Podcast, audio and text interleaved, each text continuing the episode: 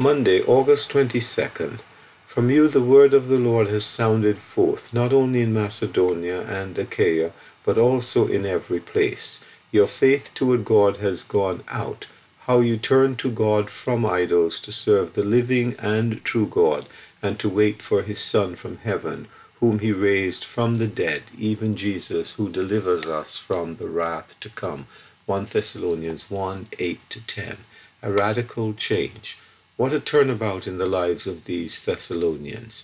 This change was the result of having believed the gospel that Paul had preached to them in the power of the Holy Spirit. They had received it as a message from God, as indeed it was. So radical was this change in their lives that it had an effect on all who witnessed it. Idolatry and immorality had marked them before. That was their lifestyle, and they were not planning to change it.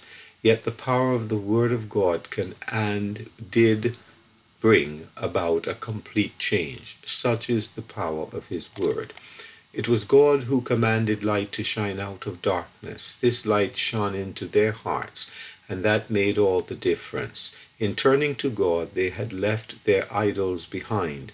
They were freed from the bondage to sin and the power of the devil, and they had become servants of the living and true God.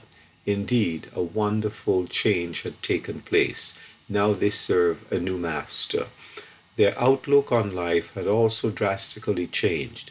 They were not waiting for the world to improve, for they knew that God's wrath would soon be coming upon it. Their sights were much higher. They were waiting for the Son of God from heaven to come for them. The very one who will soon judge this world in righteousness is also the one who delivers from the coming judgment by taking all those who believe on him to their home above the Father's house. Are you ready? Are you waiting for God's Son from heaven, even Jesus who delivers us from the wrath to come? Jacob Redekop.